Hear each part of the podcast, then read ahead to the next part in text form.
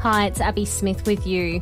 There's still no chance of using those travel credits in the near future. Scott Morrison says the risks of international travel are too great at the moment. The PM does think there may be one country we might be able to visit soon, though. I can't see uh, international travel occurring anytime soon.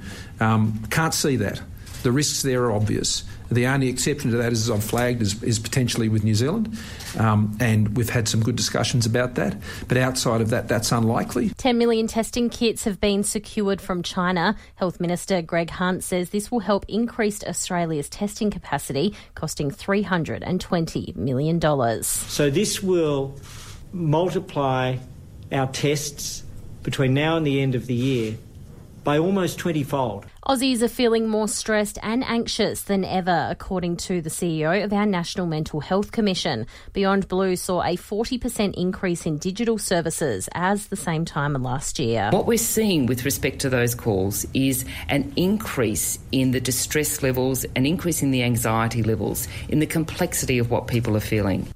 Christine Morgan there. And here's some national service we could all get behind. Every Belgian citizen is being enlisted to help authorities. They're being asked to double their consumption of hot chips, with exports dipping 40% due to coronavirus. There's a 750,000 tonne potato mountain that needs to be eaten.